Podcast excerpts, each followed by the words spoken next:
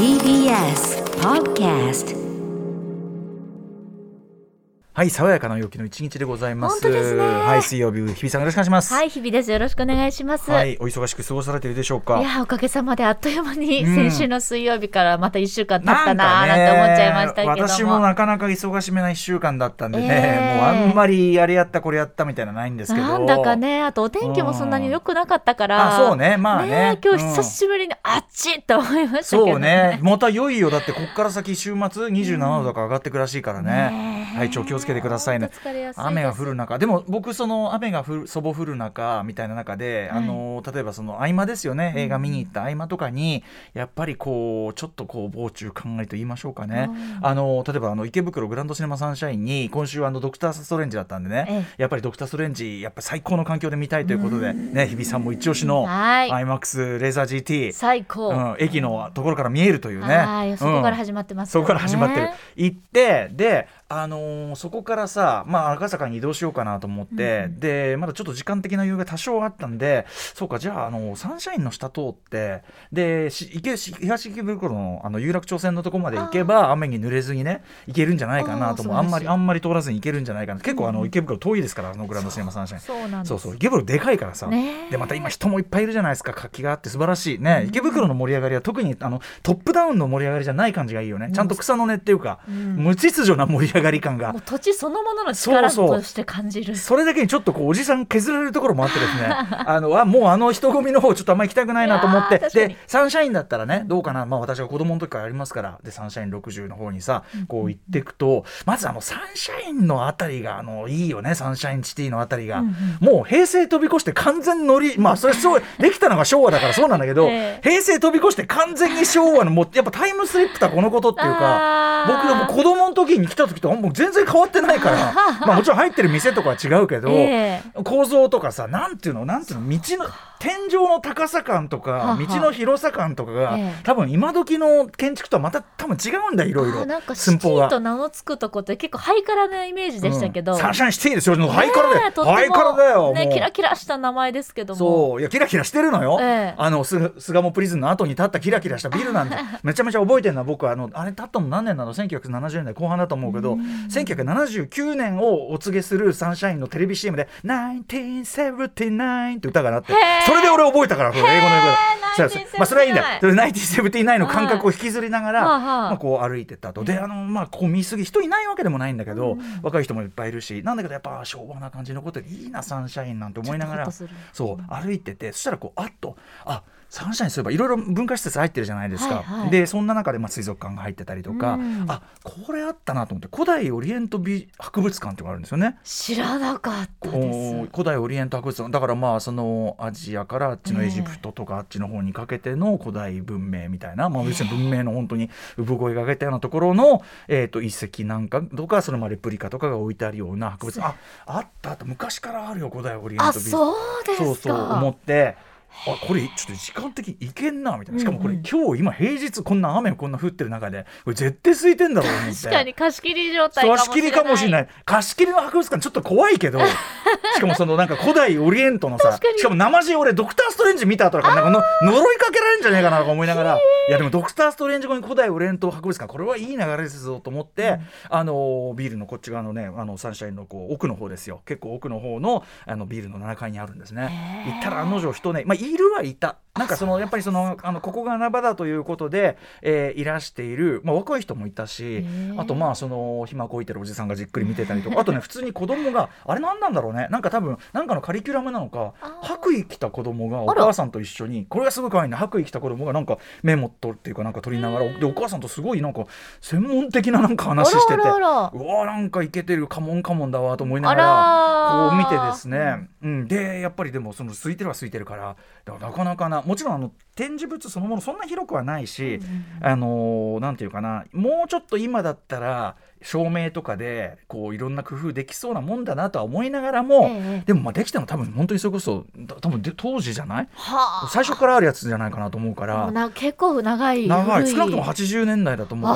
もしくは70年代後半からあるんだと思うから。長いですね。そうなんですよそれをね見て。でも一応そのミイラのレプリカなのもある結構怖い。結構怖いわけですよ人がいないとこで、んえー、とらっと見て。これたったの600円ということで。へえでやっぱり池袋全然人いないからあの池袋いる人が多い中ですごくこうなんていうの？オアシスのように空いてるとこれはねちょっとなんかの表紙にレーザーアイマックスの帰りにはおすすめこれは古代オリエント博物館。まああのーそんなに広くはないんですけどね、ええ。はいというようなこともやってきましたと池袋深い池ね袋池袋池袋いいわと思って池袋って本当広いからそのサンシャインの端っこ東池袋のところと、あとその反対側のもうロサとかがあるとかあの旧丸井がある方まで含めたらめちゃくちゃ広いんですよ。本当なんかもうカラフルとってもカラフルだしいろんなシーンがある。そうですね、そしてやっぱりその東京の盛り場らしい本当にもう草の根の盛り上がりトップダウンではない盛り上がり方、うん。ニョキニョキニョキニョキ入っちゃったみたいな、うん。その感じが。あとそのやっぱそのこれはいい意味で昭和感をしっかり残したところもいっぱいあってですね、ええ。まあ、こっちはだから、えー西口西口ん東口で言えばサンシャインのあたりはすごくそうだったし、うんうんうん。西口はもうロサ会館のあたりとか完全にそうですから、うん。いつも言ってますけど池袋最近なんか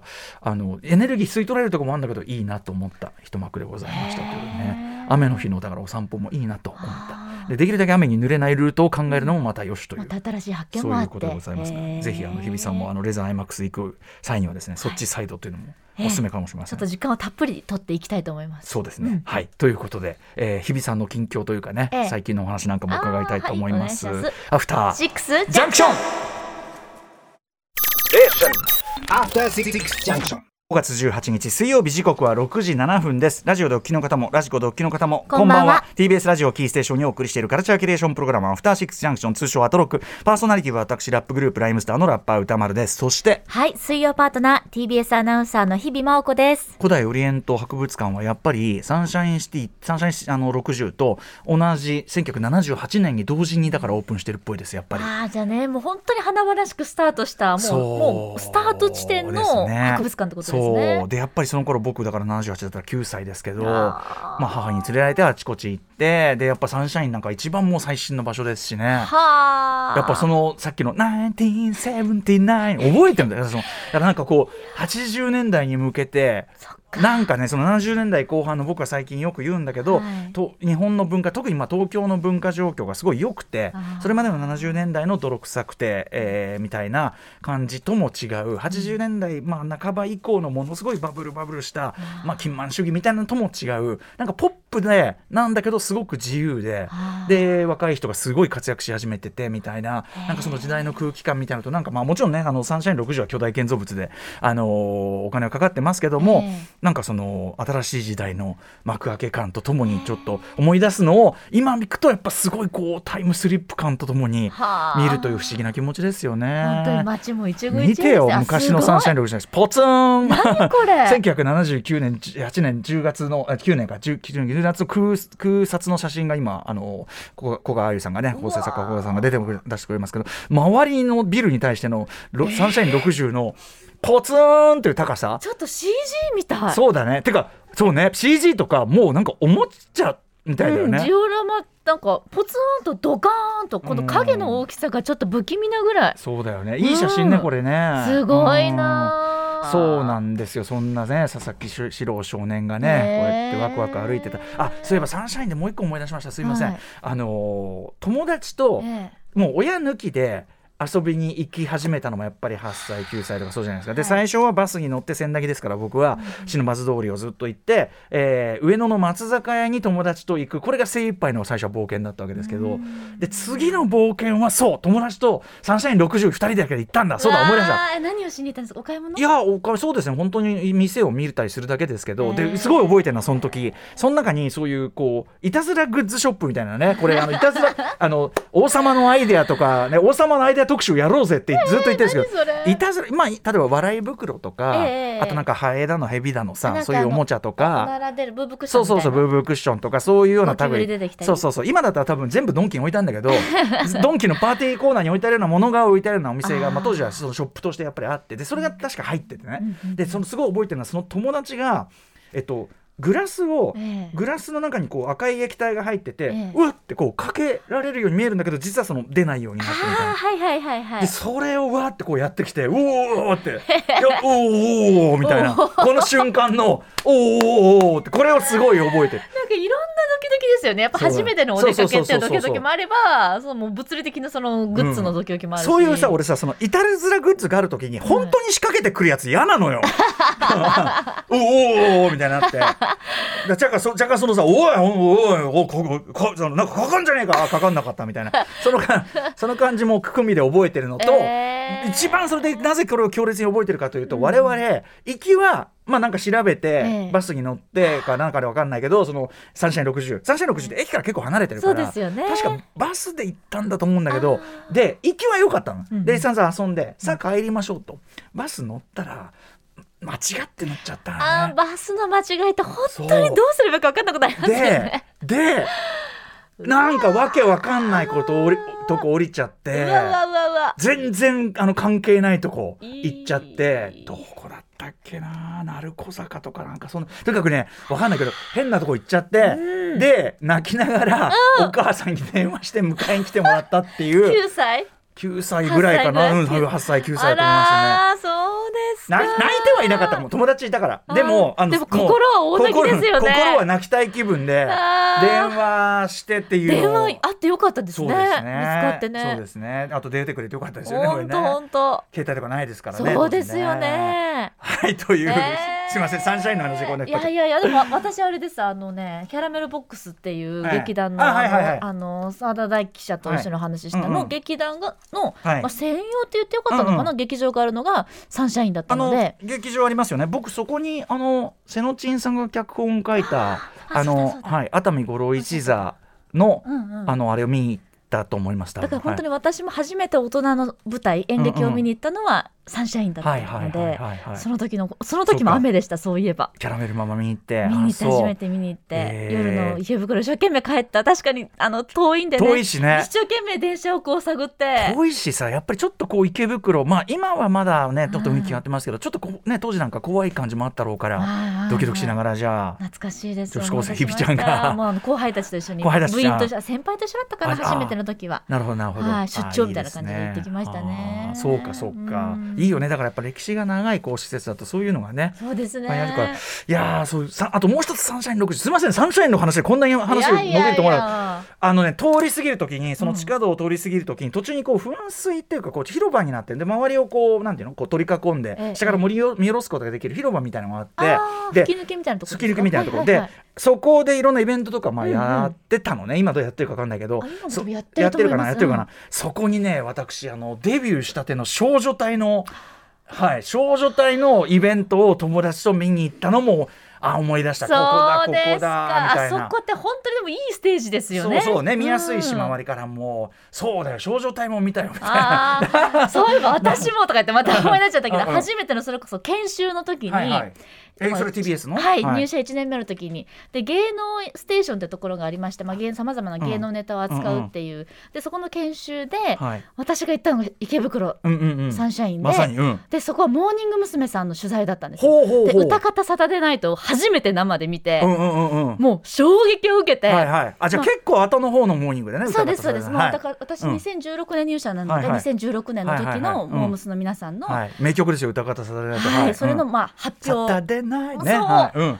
もうねなんか度肝を抜かれて、うんうんうん。私この仕事できるんだってこうモあー。ニング娘。さんを見てもう普通にファンとして衝撃を受けたのもあるし、あここにこう関係者席みたいな、はいはい。メディアエリアみたいなのが初めて入った経験だったので、うんうんうんこうなんかメモ持って名刺持って、まだ1年目だったので大学卒業したての頃ね、うわーすごい仕事だなってこう ね。サンシャインのこう高い背の高い吹き抜けうんうんうん。のファンなんか当然モーニング娘。じゃすごいでしょたくさんびっちりいらっしゃる中にやっぱり近くでねこう取材をさせていただいたので、うんうんモームスさんのそのキラキラのもうはい直浴びをしたっていうのと、ファンの皆さんの熱気と自分のこの仕事の責任感の重みみたいなのが同時に押しかかってきて、うんそれが池袋サンシャインでした。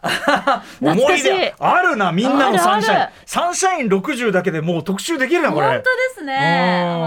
いいですね。あそうか。ちょうどねあのひみさんも今その新しい新人のね子たちの面倒を見てたりとかタイミングなのもね。まさにもう昨日も、あの N スタでニュースの番組の N スタを私が出演してる時に、はい。まあ、今年の1年目の子たちが、ええ。みんな名札をつけて、ええ。誰々ですなんてはいはい名前をこうつけて、うん。いろいろこうキョロキョロしながら、はい。ちょっとこうなんて言うんでしょう心もとない様子うんでうん。見学に来てて、はいはい。まあ、これはこうやってやるんだよとか言って、うんうん。私もこう先輩風吹かせながら、ええちょっと、まあ、教えるっていうとちょっと仰々しいですけど、うんうん。うんお話をさせてもらって。いやいいじゃんビシビシやんないとよこれね。いやーでなんかありがとうございましたって、メールとかもらっちゃって。なるほどなるほど。いやちょっと恥ずかしくなっちゃった。なんかなんでなんで大丈夫かなな。い。んかいやなんかやっぱり後輩と接する方がうんうん。なんかすごい緊張するっていうか、うんうん。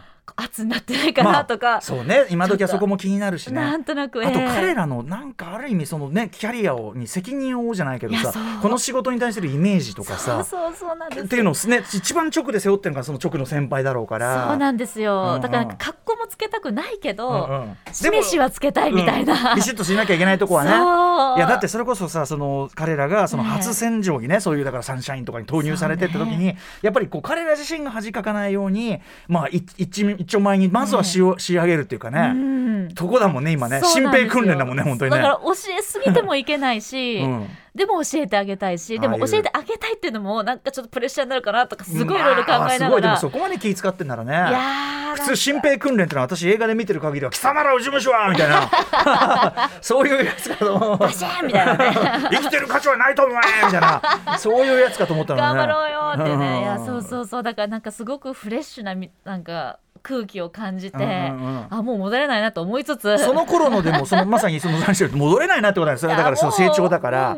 くすんじゃってくすんじゃって。いやいやくすんでるというよりはその成長したわけまあたくましくなったわけですけどね。骨太になりまうん、した、骨太でも日比さんもねだからさぞかしじゃその時期の気持ちってのもでもまだねあの生々しく覚えてるでしょうしね。そうですね。当時つけてた日記とかをやっぱり久しぶりに見てみると。いいね日記。やっぱこうトゲトゲしちゃうなんかね。えトゲトゲ？あななんつうかなんかこうトゲトゲななななんて言えばいいんだろう、うんうん。まあ甘酸っぱいじゃないですああけどそういうことかそういうことか。まだまだチクッとね。チクッとくるまだ生々しいんだよね。そうだから本当にクランベリーチーズの周りにあるちっちゃいトゲトゲみたいな感じで なんかこうなんかこうかゆいっていうか ななんだろうこのま気持まだだからちいいみたいな、完全にその若い頃の自分ととこまでは客体ができてないというかね。そうなんですだから頑張るぞとか書いててもう頑張るとか言えなくなるからみたいな頑張るぞ。頑張るぞみたいな明日はもっと頑張るぞとか書いててすごいじゃんでも日記に頑張るぞって書けるってすごいな。いやいやもう思わないからみたいなもう必死だからみたいな。あーまあまあまあまあね。そうそうそう。なんかすごくなったっていうことえーまあ初心に帰るというものなんですかねこういった時期っていいいんじゃないの？やっぱり、なんかそのさらにその次のね、はい。多分就活インターン的に来てるのかな、はい。そういう風の子たちも見るからさ下もうネでクストジェネレーションが。うん next next next generation ぐらいの先の子たちがもううだよね。はい。いやだからもうじゃやっぱその僕は特にやっぱあの朝井リョウさん原作の「何者」の映画見てから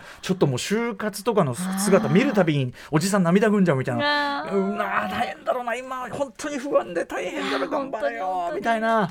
ううん。ん片もんでやろうか。みたいな、ねえそそんなに頑張りすぎなくても大丈夫だようんってね。オリエントオリエント博物館言っとくか なんとかなるよってね。チケット買ったのか。